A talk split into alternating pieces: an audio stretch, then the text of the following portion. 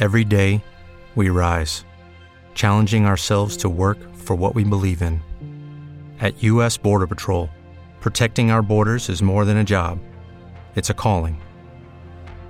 Agents answer the call, working together to keep our country and communities safe.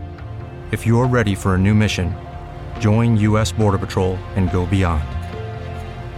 Learn more at cbp.gov/careers.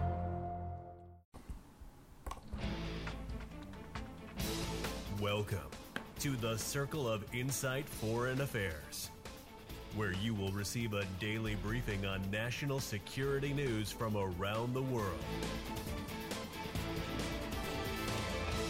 Let's get started. Here's your host, Dr. Carlos. Welcome, everybody. We're going to be giving you the coronavirus update from around the world. Before we get started, make sure you share this podcast if you want to support us and subscribe so you don't miss any of the future episodes. Updated here in New York State, reported just a few minutes ago over 7,000 new cases of coronavirus in the past 24 hours, with over 250 new deaths, giving them a total of 66,000 cases and 1,200 dead. But here's a little bit of good news the number of new cases in Italy has actually started to decelerate. Thursday was 6,100, Friday 5,900, Saturday 5,900, Sunday 5,200, and now Monday 4,000. So that's a big, that's a good, good news because that's almost about, ooh, what is that? 30% drop from the last three or four days. So you can see a deceleration happening in Italy. Hopefully that will continue. As we mentioned, it did have 4,000 new cases and 800 new deaths in the last 24 hours. Um, now, the deaths are a little different because of the overwhelming of the hospital system and the aging population, uh, raising total to 100, over 100,000 cases and over 11,500 dead. Uh, the other issue, other good news, we did notice that uh, North Lombardy up there in Italy uh, is, actually, is also decelerating. In Maryland, Governor Hogan issues stay at home order, says unknowingly violating it is punishable by up to one year in prison or a $5,000 fine. Japan will deny entry to people coming from the U.S., China, South Korea, and most of Europe. We also see Israeli President uh, Prime Minister Netanyahu enters quarantine after an aide tested positive for coronavirus. Iran confirms another 117 deaths. Spain confirmed another 800 deaths in the past 24 hours. So it looks like Spain is hitting their peak right now. Crude oil prices plunged by over 6% down to $20. Right now, the most coronavirus deaths, Italy has over 10,000, or actually 11,600. Spain coming in around 75, 7,600. China around 33, 3,400. This is an interesting point somebody had made. These numbers in China and India are kind of suspect. Uh, we had thousands of new cases yesterday in New York City alone, uh, with a population of over 20 million, while India has a population of over 1 billion, and they put the country in lockdown and they only have 37 new cases. So either very little testing is being done, numbers are not being reported, or just not being spread in India. Um, either way, take these numbers from some of the countries um, with as a grain of salt.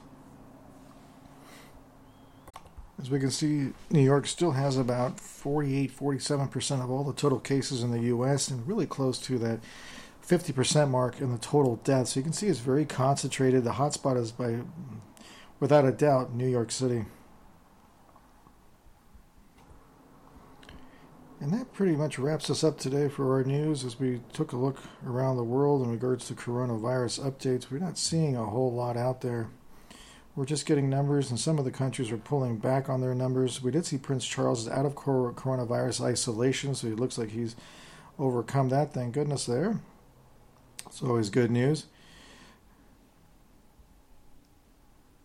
The emergency hospital was erected in tents in Central Park as New York City's staggering toll of coronavirus deaths rose to at least over 776 now.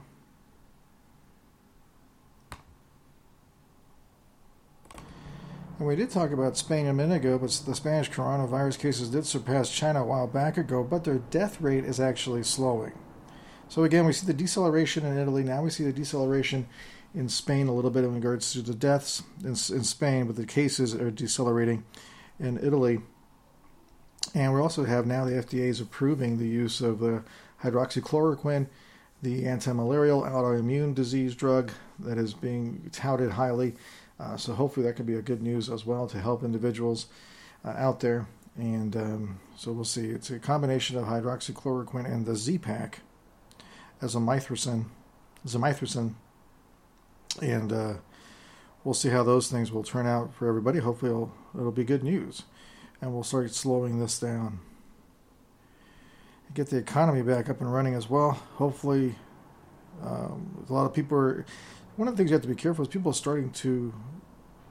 They look at the economy and they treat it as if it's a a normal set of events that have caused the economic collapse, which is not true at all. This is a very extraordinary circumstance where everybody's participating, everybody's shut down. So you can't look at these numbers and say, "Oh my God, you know, unemployment rate is high. This number's down. This number's down. Oil prices are down." It's not reflective of a true recession. It's not reflective of a true depression, where there isn't enough demand to go around, where the economy is just struggling this is actually an external factor completely out of the control of everybody, including the economic, including the economy. So once this settles down, people are going to go right back to shopping. They're going to immediately go back and do things that they're used to doing because they're going to want to get out of their house. So you're going to see sales go up and demand will go up and people will get their work back and get their jobs back. So I'm assuming the economy will come right back, bouncing. Maybe not extremely fast because people are some people are still going to be hesitant going out, but it's more like a um, like a V.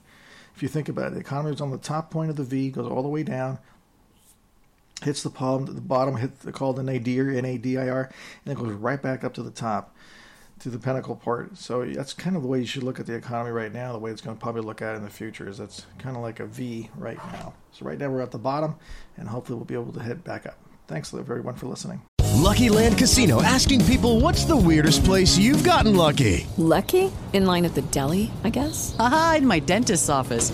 More than once, actually. Do I have to say? Yes, you do. In the car before my kids' PTA meeting. Really? Yes. Excuse me, what's the weirdest place you've gotten lucky? I never win and tell. Well, there you have it. You can get lucky anywhere playing at LuckyLandSlots.com. Play for free right now. Are you feeling lucky?